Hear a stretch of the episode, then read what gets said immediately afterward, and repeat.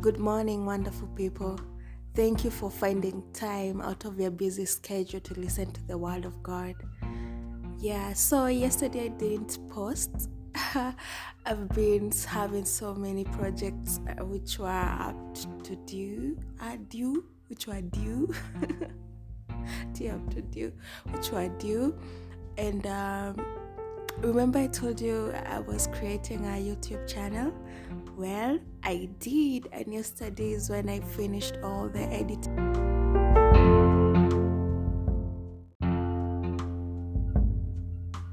I've asked God to still give me the time and the will and the drive to share His word. And uh, to do that, I'm going to be sh- change, changing my approach towards this. So I'll be giving my summary from what I understand from reading the chapters, which will take uh, less time. And uh, it's I think it's more digestible that way. So let's get to it. Today we are looking at chapter 8 of Acts.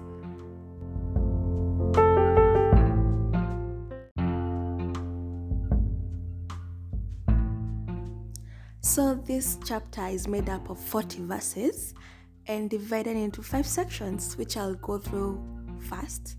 The first section is where Saul persecutes the church. The second, we see Philip preaching the gospel in Samaria. The third one, we see the conversion of Simon, the sorcerer, sorcerer. We, I don't know how you call that. The fourth one is where we see the Simon, that Simon sinning, and the fifth one is where we see Philip preaching the gospel to the Ethiopian man.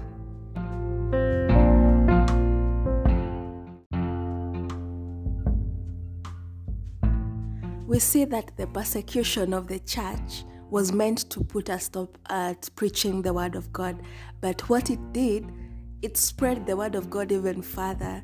So, what's what I think about this is that sometimes we might, sometimes God uses some unfortunate situations to get to to get us to mold us to people that He wants us to be, so that we can learn and become stronger versions of ourselves. So that's all for today. I'll see you tomorrow with God's grace. Thank you, thank you, thank you for being here with me. And uh, go check check.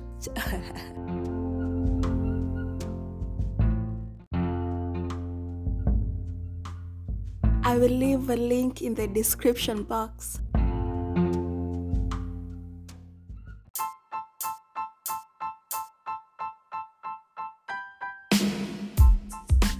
If it resonates with you, you know what to do. Bye bye. Be blessed and be a blessing.